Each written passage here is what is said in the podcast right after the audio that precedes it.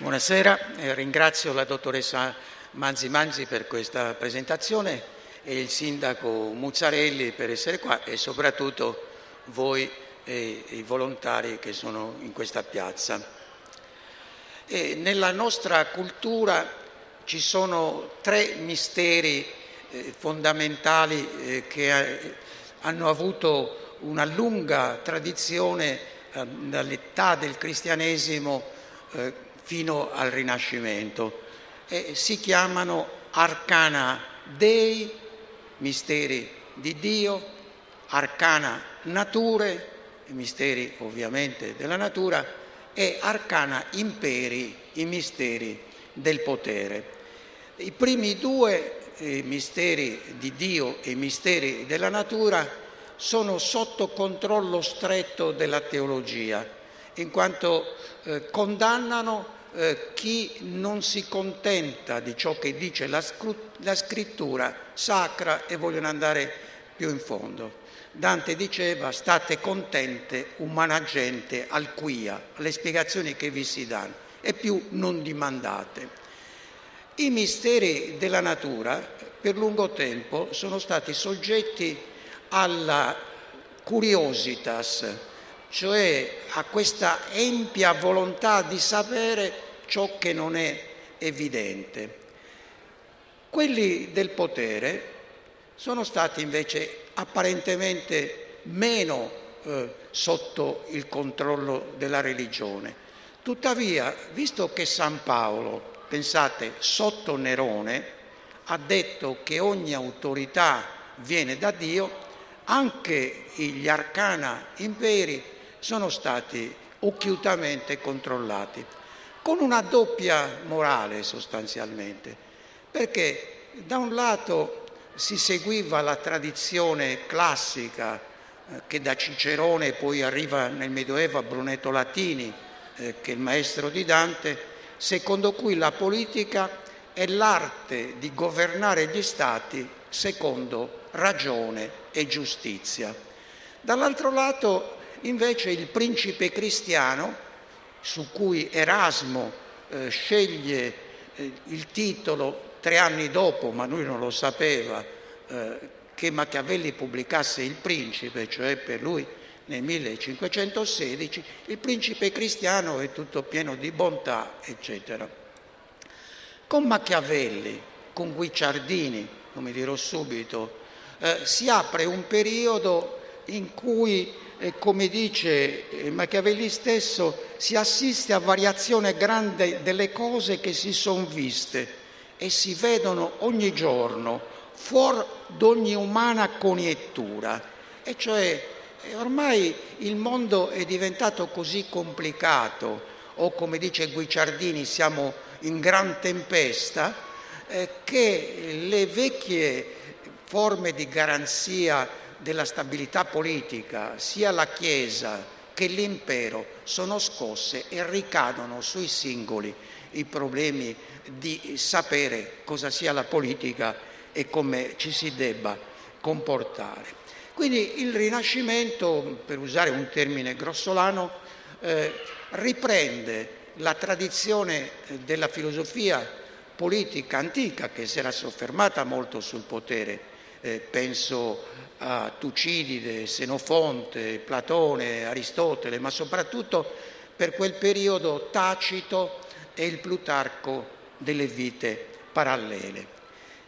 Quindi si propone di mostrare la politica così com'è, senza infingimenti, fatta di violenza, di astuzia, di simulazione e dissimulazione. Fino ad allora, ma anche dopo, si era usato quel sistema che è stato chiamato di scrittura reticente, cioè di leggere tra le righe quello che non si poteva dire apertamente e chi eh, doveva capire capiva. Del resto eh, questa doppia verità si manifestava attraverso una scrittura, un uso della religione che serviva per il popolo, è un, invece una cultura che era riservata a pochi, soprattutto a quelli che sapevano capire al di là di quello che si diceva. filosofo arabo Al-Farabi aveva detto in maniera molto efficace eh, cosa significava questa separazione, perché eh, il popolo è come i bambini senza denti, a cui viene data la pappa, perché non hanno appunto i denti per masticare la dura verità. E quindi la religione eh, serve come strumento di potere, è uno eh, dei, degli elementi che costituiscono gli arcana ecclesie, i misteri della Chiesa che affiancano eh, i misteri della politica. Quindi non c'era modo eh, per certo periodo di poter eh, cercare di accreditare una verità eh, detta in maniera esplicita, tranne che appunto non si svelassero i misteri del potere, che però una volta svelata il principe, come dice Machiavelli, poteva toccare, evitare che chi tocca con mano i misteri venga punito dalla maestà dello Stato. Quindi il sovrano fa vedere qualche cosa ma non vuole che si controlli.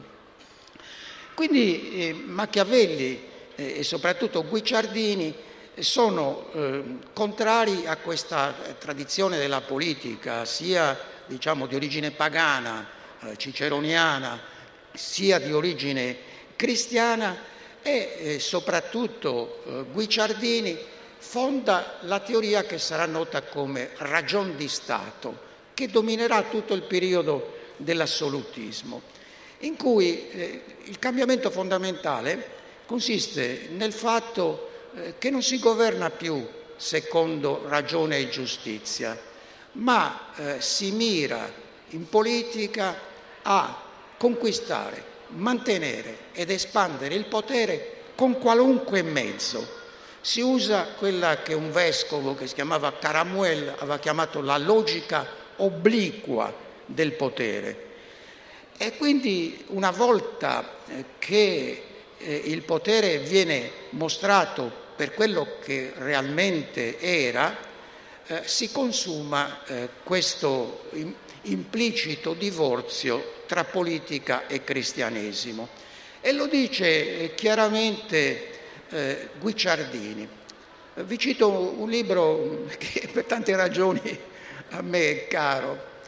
Eh, nel 1523 eh, Guicciardini scrive del reggimento di Firenze, in cui si discute della conquista fiorentina di Pisa nel 1509. Pisa, dopo essere stata conquistata da Firenze eh, nel 409, esattamente cent'anni prima, 406-409, si ribella. E i pisani sono duri, fanno una dura resistenza. I fiorentini ritengono che è venuta l'ora di sterminarli tutti. Danno a Leonardo il compito di deviare l'Arno e di affogarli, non come si diceva, muovasi la capraia e la gorgona e faccia siepinar non desaffoghi in te ogni persona. E invece Guicciardini sostiene che sebbene sia crudele e di poca coscienza quello che, che sostiene, bisogna sterminare tutti i pisani, perché tanto saranno sempre ostili ai, ai fiorentini. E, oppure facendo come fecero i genovesi dopo la battaglia della Meloria 1284, in cui 10.000, circa 9.000 erotti prigionieri pisani vennero tenuti per lungo tempo in modo che non figliassero, eh, che bisogna o distruggerli o tenerli prigionieri. E, e, e giustifica così la cosa. E perciò quando ho detto di ammazzare o tenere prigionieri pisani, non ho forse parlato cristianamente, ma ho parlato secondo la ragione e l'uso degli stati, da qui deriva ragione di Stato. Infatti, male si può vivere secondo il mondo senza offendere Dio.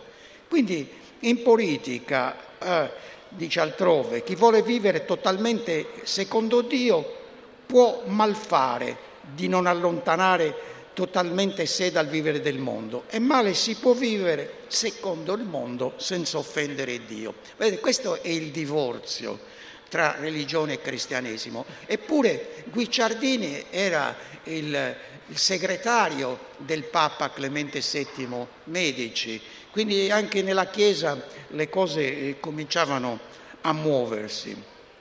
Quindi tutti gli stati e per Guicciardini e che viene dopo di lui, teorici della ragione di Stato, che vanno avanti fino al Seicento, sono violenti nella loro origine e questa violenza originaria ora si presenta in tutta la sua forza e riscopre gli istinti primordiali di autoconservazione e quindi si è obbligati a usare una logica di guerra in tempo di pace. Questa è la nuova politica.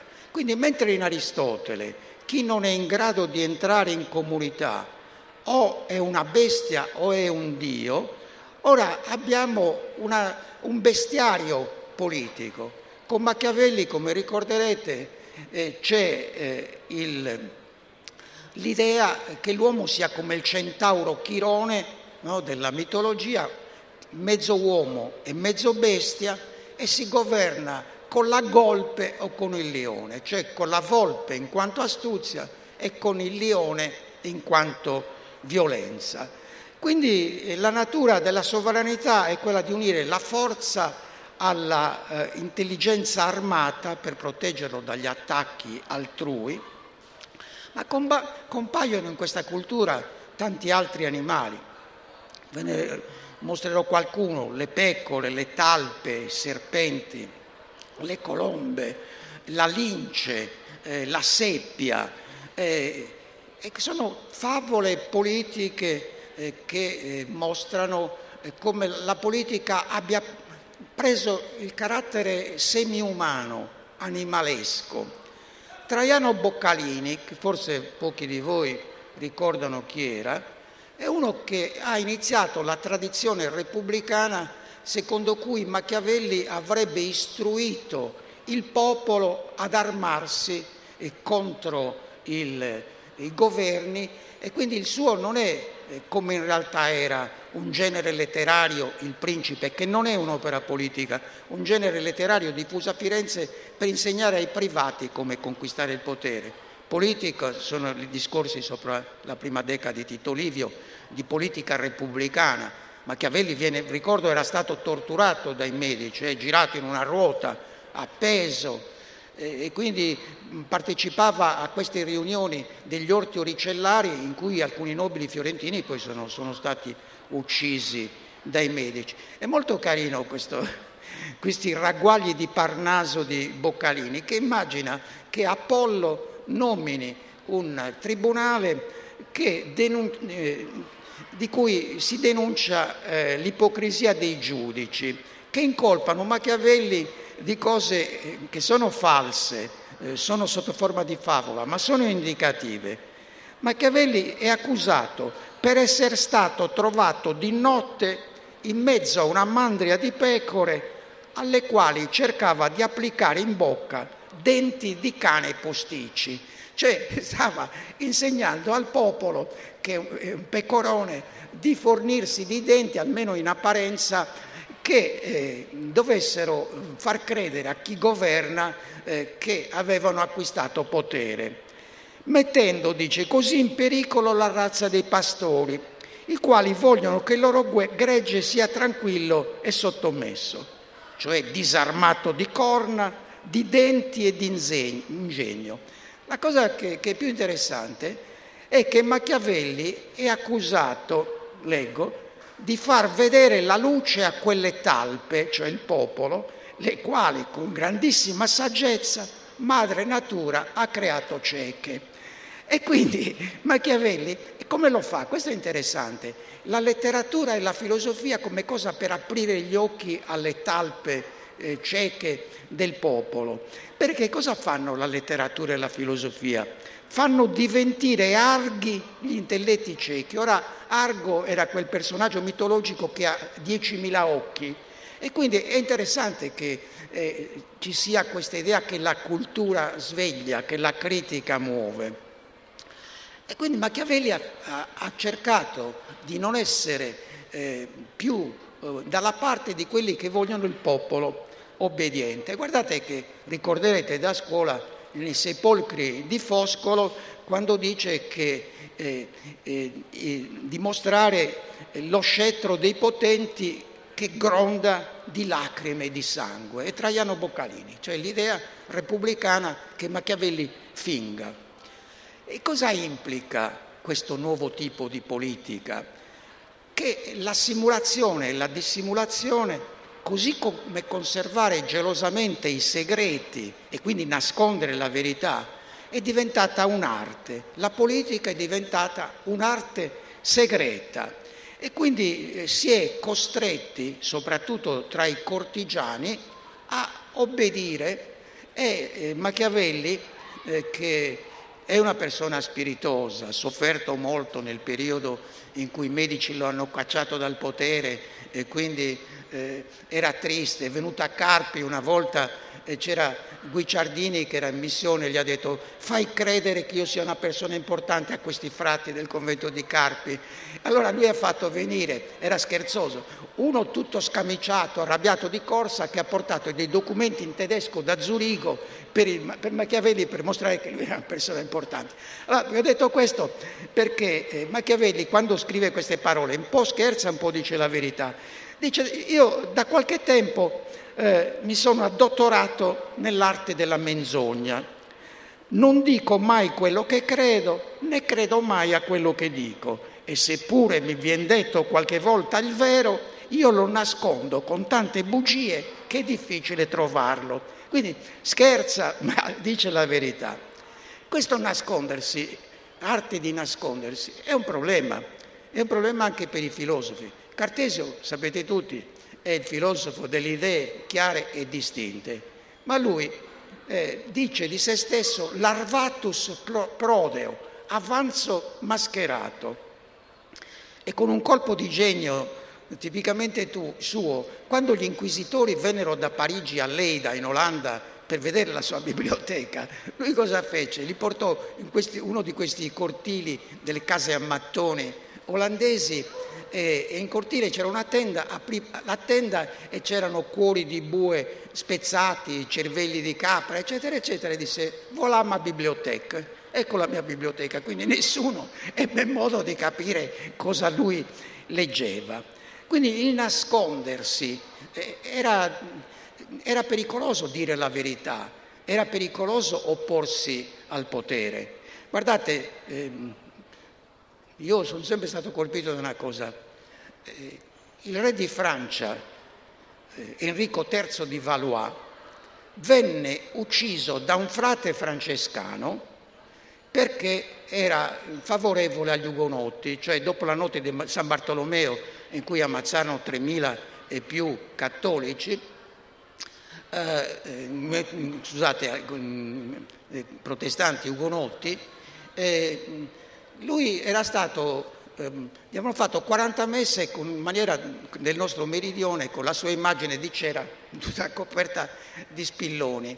Poi l'ammazzarono, così come ammazzarono un allievo dei Gesuiti, ammazzò Enrico IV, il suo successore, e un teologo spagnolo che si chiamava Mariana disse che uccidere gli eretici o i nemici dello Stato era lecito moralmente e religiosamente, purché non si usasse, bontà sua, il veleno a effetto lento, quello, quello non si poteva usare, per il resto sì.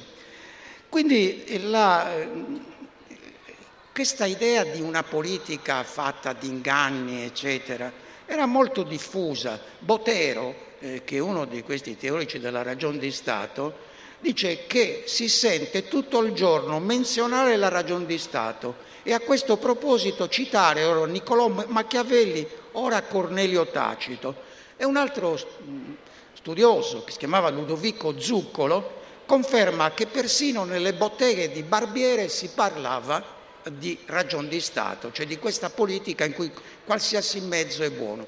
Del resto, se eh, leggete il Don Chisciotte, troverete nel Don Chisciotte che si parla di ragion di Stato nella biblioteca del curato, nelle discussioni che faceva eh, quando il cavaliere della triste figura, Don Chisciotte, stava per uscire matto.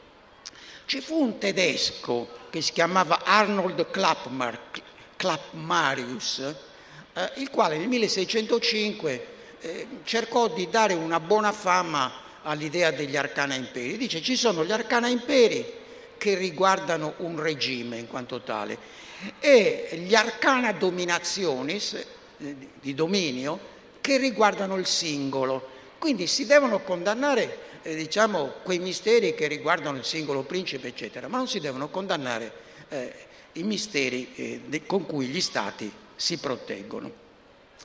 Ed è molto simpatico il modo in cui gli arcana imperi vengono dif- dif- eh, difesi sempre in quel periodo eh, da un uh, poeta eh, seicentesco tedesco, si chiamava Harsdorfer. Dice, ma eh, gli orologi noi vediamo le lancette che muovono le ore, ma non sappiamo come funzionano di dietro tutti gli ingranaggi e non ne abbiamo bisogno. Così Dio eh, ci fa vedere eh, le, le, cose che vuol far vedere, però non il perché e i meccanismi. Lo stesso cosa dice similmente le azioni dei principi e dei signori stanno di fronte ai nostri occhi, ma i loro intenti e le loro motivazioni ci sono celati. Quindi è nel gabinetto del principe in cui la politica come arte segreta ha come personaggio principale dopo il principe il segretario. Il segretario è proprio questo, la nostra parola segretario è chi è a parte dei segreti del principe. E come dice Sansovino, che era un altro di questi teorici, eh, dice la dignità del segretario è tanto importante che i teologi l'hanno paragonata agli angeli più vicini a Dio. Però il segretario deve avere orecchie e mente, ma non lingua fuori dal consiglio, quindi deve ascoltare e capire, ma non deve parlare. Ed è molto espressivo quello che dice Baltasar Grazian in questo testo che ebbe una lunga tradizione, il preferito del filosofo Schopenhauer, eh, l'oracolo manuale arte di prudenza. Oracolo manuale perché ormai non si capisce più niente, bisogna tirare a indovinare nella nostra vita. E quindi eh, qual è l'atteggiamento che consiglia? La saggezza pratica, dice, consiste nel saper dissimulare, corre il rischio di perdere tutto chi gioca a carte scoperte. L'indugio del prudente eh, gareggi con l'acume del perspicace Guardate questo un altro, eh, altri animali.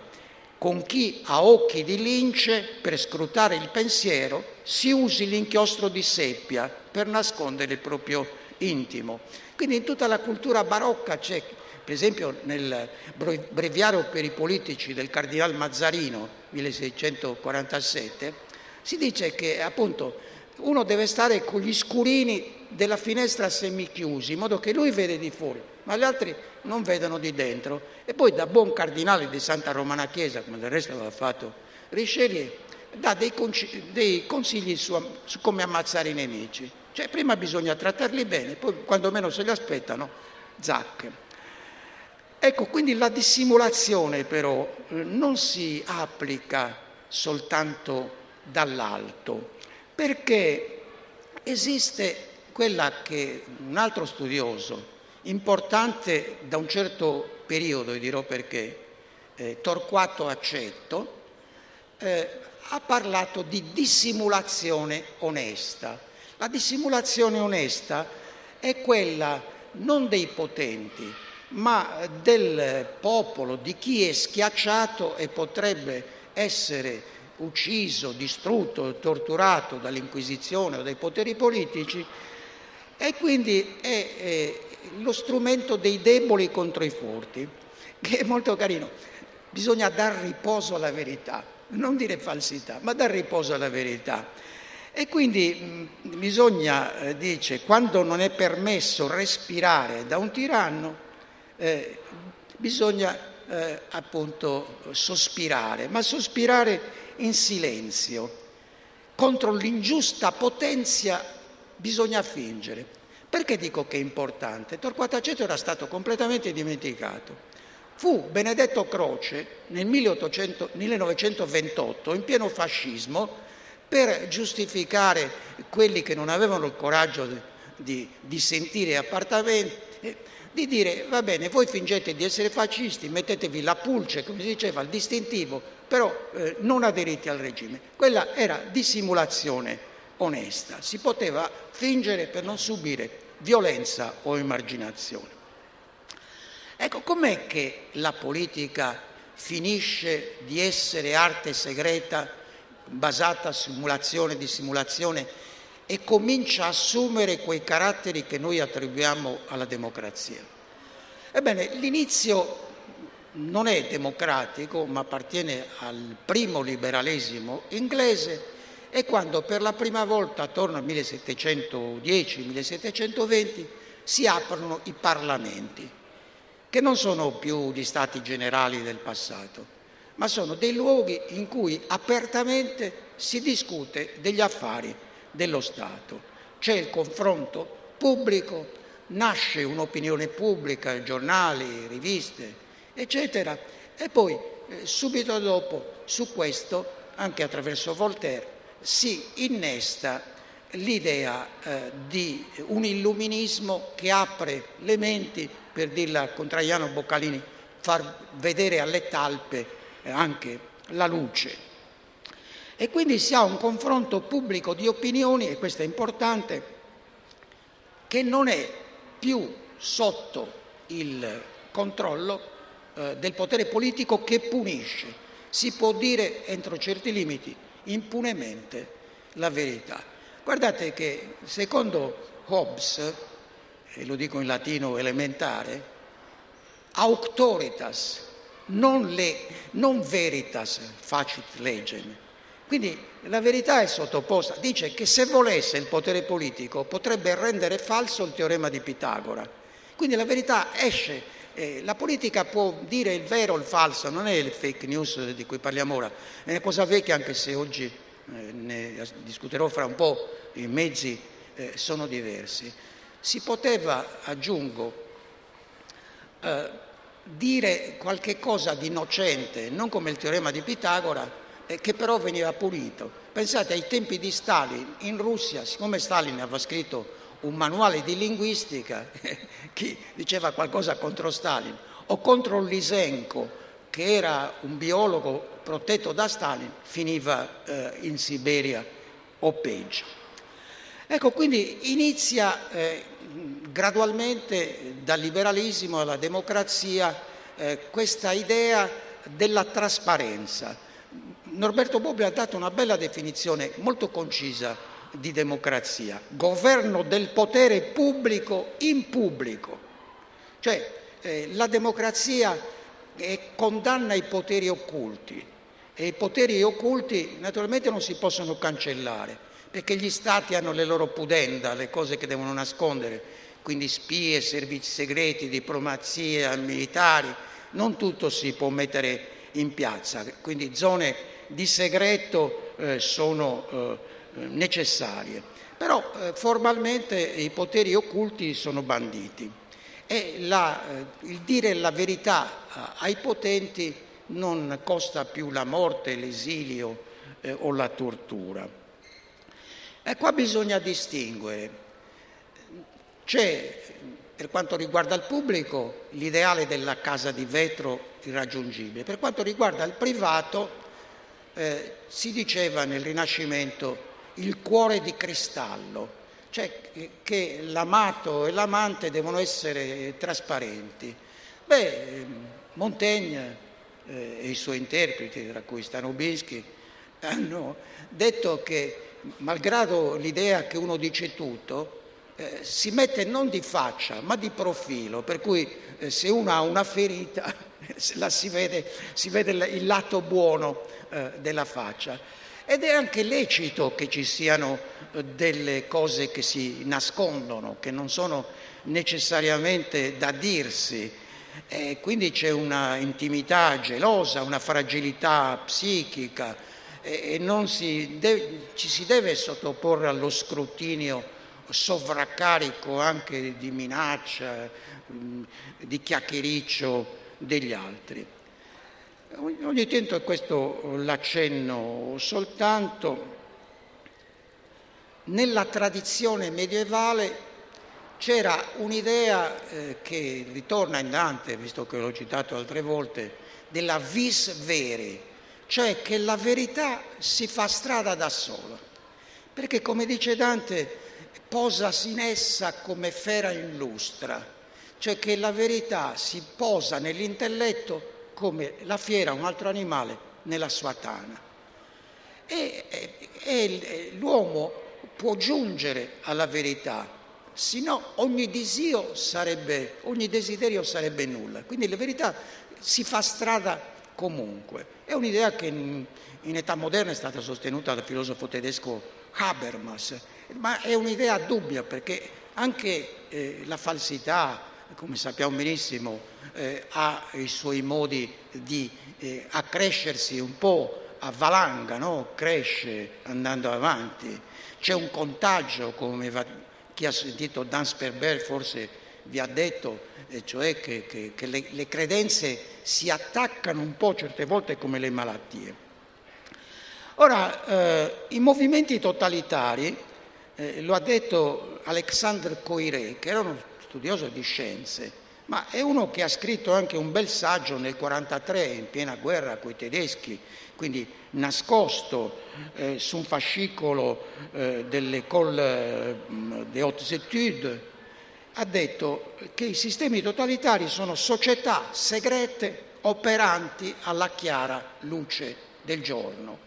Società segrete che non vanno a sapere niente a nessuno, però con la propaganda eh, dicono eh, quello che si deve dire.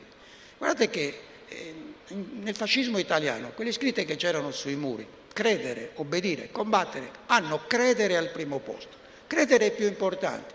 Ci sono i ministeri, il Ministero della Cultura Popolare, il famigerato Micul Pop, eh, che attraverso Mussolini era uno che conosceva bene da giornalista e mezzi di comunicazione di massa eh, due anni dopo la presa del potere, nel 24, fonda l'EIAR, la radio, il Ministero della Cultura, quindi l'Istituto Luce, il cinema, quindi eh, era uno che, che, era entrato in questa forma eh, di modernità. Per cui il fascismo da un lato è moderno, infatti nasce a Milano, dall'altro è arcaico perché riprende i miti del, della nuova Roma, eh, de, de, della grande proletaria che si alza, eccetera.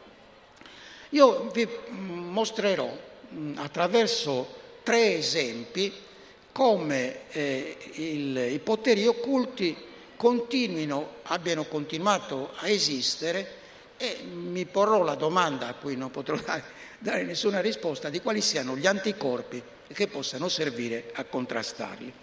Il primo esempio è di carattere economico, il secondo è di carattere politico e riguarda in parte gli ultimi decenni del secolo scorso, in parte il nostro presente. Allora, la mia tesi è che il potere vero inizia dove comincia il segreto, cioè che un potere è tanto più forte quanto più eh, si serve di segreti. Allora, l'esempio economico è quello della US, uh, US Steel Corporation, una specie di Taranto dell'Ilva, la, è la società che negli Stati Uniti, negli Stati Uniti gestisce eh, le fabbriche d'acciaio.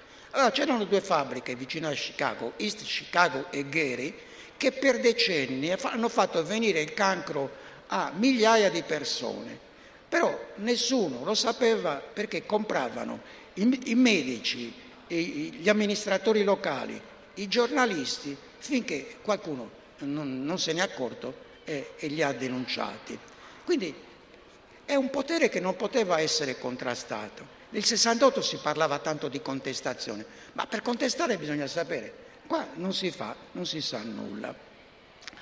Sul piano politico penso alla guerra fredda, in cui gli apparati eh, spionistici, il KGB, la CIA, eh, in Italia avevamo l'OVRA, i nostri servizi segreti che hanno cambiato nome tante volte, mostrano come in questo campo il sapere è veramente potere. E qualcuno ricorderà il manifesto di Boccasile, cito il nemico ti ascolta, in cui c'è un soldato inglese che si sposta l'elmetto e con l'orecchio eh, ascolta due eh, che chiacchierano in un caffè, un militare e un civile, in fondo c'è anche, come se non bastasse, uno che legge, fa finta di leggere il giornale e anche lui ascolta. I tedeschi fecero un film su questo, quindi la segretezza è stata importante soprattutto in un periodo militare, così come è stata importante quello che si dice in russo disinformazia, cioè far girare informazioni false.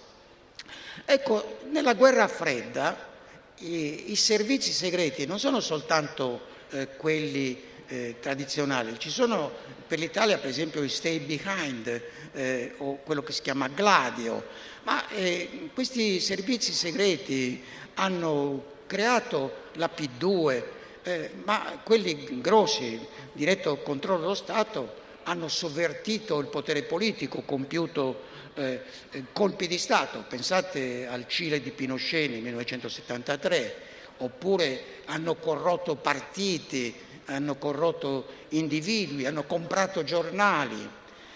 E quindi eh, in realtà eh, gli occhi di lince eh, di oggi sono molto più potenti di quelli di cui parlava Baldassar Grazian e le seppie sono meno deboli, cioè è più difficile penetrare nel bloccare il segreto. C'è, se lo trovo, un, eh, uno studioso americano eh, che ha detto che non ci sono modi di evitare di essere controllati. L'unica cosa è togliere la corrente, ve lo riassumo, mettersi dentro un blocco di cemento eh, ricoperto di acciaio, non parlare con nessuno e neanche così basta. Cioè tutti questi sistemi eh, come eh, NSA, insomma questa National eh, Security Agency, eh, sono quelli che con un satellite già nel 2005 avevano a disposizione 30.000 spie, le quali per mestiere fanno quello, ma eh, diceva che ogni tre ore questo satellite gli dava tanto materiale da riempire la biblioteca del congresso americano, che è la più grande biblioteca del mondo. Questi elementi vengono selezionati e qui eh, si arriva ai metodi attuali. Voi siete spaventati, immagino, molti di voi, quando si parla eh, di a, algoritmi o di big data, eh, però sono cose che non devono spaventare. L'algoritmo è una serie di comandi di tipo logico, eh, più che matematico, che hanno la lunghezza di un centinaio di righe, i più, più semplici, i quali trasportano non soltanto l'intelligenza umana nella macchina, ma anche la volontà umana. E vi dico perché subito. Io vorrei usare questa espressione del Vangelo di Giovanni parafrasato, no? Il logos si fece carne, ora il logos, l'intelligenza umana si è fatta macchina, si è annidiata nelle macchine. Niente è colpa delle macchine, nelle macchine c'è quello che noi mettiamo ma anche la volontà è andata nelle macchine. Pensate alle auto senza pilota. Le auto senza pilota sono, come tutte le altre mm, robot e macchine intelligenti, sono macchine che imparano, c'è il machine learning o deep learning, gli fanno vedere milioni di immagini e quindi imparano a non investire i pedoni quando può, eccetera, eccetera. Sono abbastanza innocue, non sono innocue quelle altre macchine eh, come eh, i sistemi missilistici d'arma che senza il nostro esplicito consenso sono già con missili che partono verso Mosca, eh, New York, eh, eccetera, eccetera. Oppure i droni killer che vengono usati dagli americani o, o dagli arabi nello Yemen, ma anche da eh, quelli della jihad in Siria. Cioè, sono quelli che vi individuano facendo vedere tante fotografie dove, eh, per esempio, l'edificio eh, o addirittura la faccia di quello che deve essere ucciso dal drone. Ma ci sono questi eh, segreti nascosti all'interno eh, dei, degli algoritmi di Wall Street che sono velocissimi. Allora, sono soprattutto eh, questi segreti, questi arcana nuovi del potere che sono di tipo militare, di tipo economico, eh, di tipo politico, eh, che noi non possiamo vedere. Ora non bisogna pensare alla teoria del complotto, ai poteri forti, insomma, però bisogna stare attenti che questi poteri ci sono, non sono inventati. E qui arrivo ai big data o a banche di date. Cosa sono i big data? Sono dei server multipli che organizzano milioni di milioni, miliardi se ci si arriva, di informazioni, quante più eh, informazioni hanno, tanto più accurati sono. Per cui Trump, per esempio, si lamenta che la Cina ha un miliardo e 300 milioni di abitanti, mentre gli Stati Uniti ne hanno 320 milioni e quindi le loro eh, banche dati eh, sono più accurate.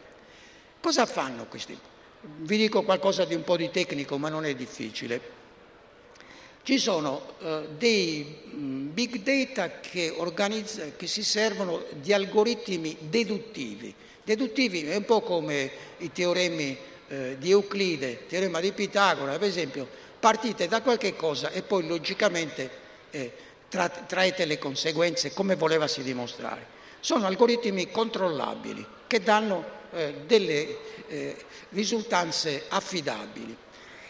La maggior parte eh, dei big data usano degli algoritmi induttivi, cioè se voi andate al supermercato e comprate qualcosa, se usate la carta di credito, se eh, dichiarate su Facebook le vostre convinzioni, se andate in chiesa o non andate, tutte queste informazioni finiscono in queste banche dati enormi e allora qualcuno chiede eh, per esempio Trump per vincere le elezioni, io voglio sapere eh, quello eh, che pensano ad esempio nelle zone eh, di quella cintura, come si chiama, della ruggine, dove sono le fabbriche eh, appunto dismesse negli Stati Uniti, le, le, miniere di carbone che gli ecologisti, secondo Trump, eh, vogliono tenere chiuse e mi rendo conto di quali sono le inclinazioni della gente. Così come chi ha bisogno di lanciare un prodotto commerciale si informa su quello eh, che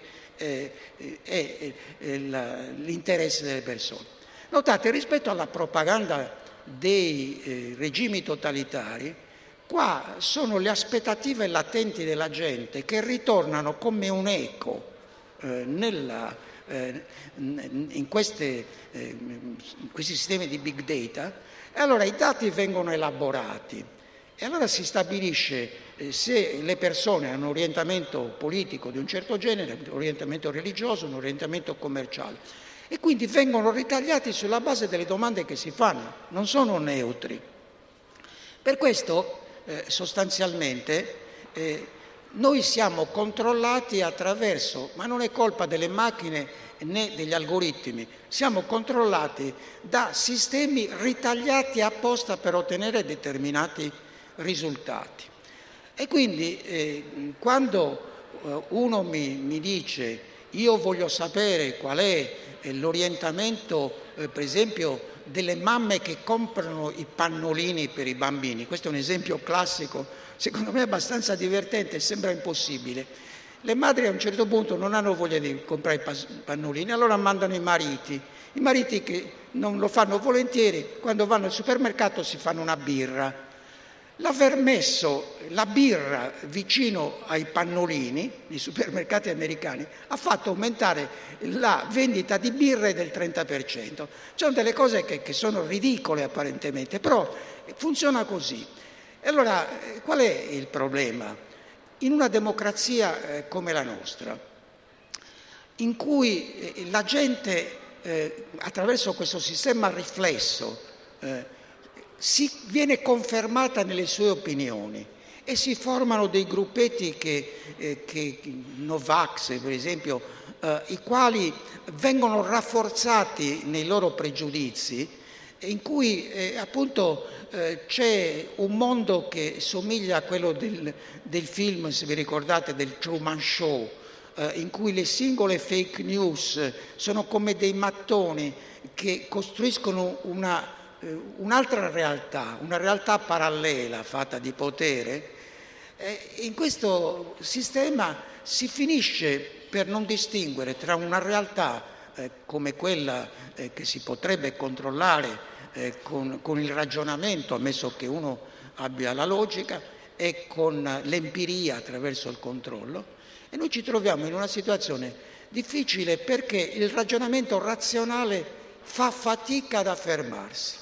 C'è un'ignoranza aggressiva, un rifiuto della competenza, ma non, è, non sto parlando dell'Italia, parlo dappertutto.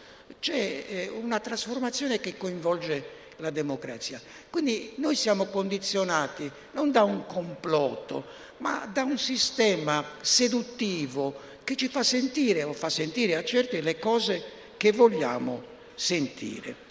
Quindi questi big data stanno cambiando la nostra democrazia, probabilmente in peggio, ma comunque in maniera diversa, perché ritornando a Bobbio, Bobbio diceva che la democrazia è sovversiva, perché sovverte quello che per millenni è stato il potere politico, che scende dall'alto. Ora la democrazia è un potere che dovrebbe perlomeno sorgere dal basso.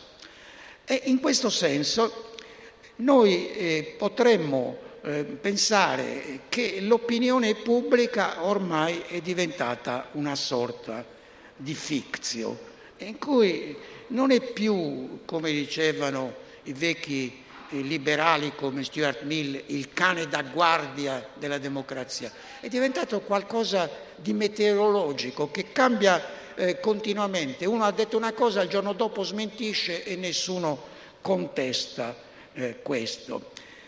E quindi noi, e concludo, abbiamo eh, il Cambridge Analytica, per cui le elezioni eh, possono essere truccate, forse non solo negli Stati Uniti, Abbiamo, come è stato eh, fatto da un rilevamento, eh, che eh, il 90% dei libri che si leggono a livello mondiale sono quelli consigliati da Amazon. Quando voi aprite il computer e, e cercate un libro, c'è scritto può interessarti anche questo, possono interessarti anche questi libri. Quindi noi siamo liberi, ma la nostra libertà ormai si, si, è il 10% o forse meno di quello che è preciso. Quindi al di là degli algoritmi militari, segreti, eccetera, noi siamo in una situazione in cui dobbiamo avere delle armi di difesa o di autodifesa. Quali sono? Beh, lo spirito critico, eh, la capacità di giudizio, la facoltà di giudizio, la capacità di controllo empirico. Non è detto che noi dobbiamo essere abbindolati eh, da questo potere che, che, manipola, perché abbiamo la possibilità di reagire, eh, abbiamo un'istruzione, anzi paradossalmente è proprio quant, eh, quanto più la scolarizzazione è avanzata che tanto più si cerca di creare un'infantilizzazione del pubblico, cioè fanno, ci fanno credere a cose che, che non sono credibili. Quindi la scuola, l'università, eh, i giornali, il, l'opinione pubblica rinnovata quella, ha questo compito di autoimmunizzarci contro le cose. E sicché eh, noi dobbiamo chiederci quanto silenzio complice, quante menzogne, eh, quante manipolazioni può tollerare una democrazia eh, senza pervertirsi. E in questo senso l'impresa è difficile, non si sa dove arriveremo, non si sa eh, se l'illuminismo come noi l'abbiamo concepito, come una capacità di diventare autonomi, di non usare il girello, diceva Kant, per appoggiarci e pensare con la nostra testa, eh, dove eh, arriverà una democrazia che ha fatto di un cittadino cosciente, capace di scegliere anche se non c'è mai arrivata eh, la, la, sua vita. E, e, quindi, io non so, meditate, gente, meditate. Vi ringrazio.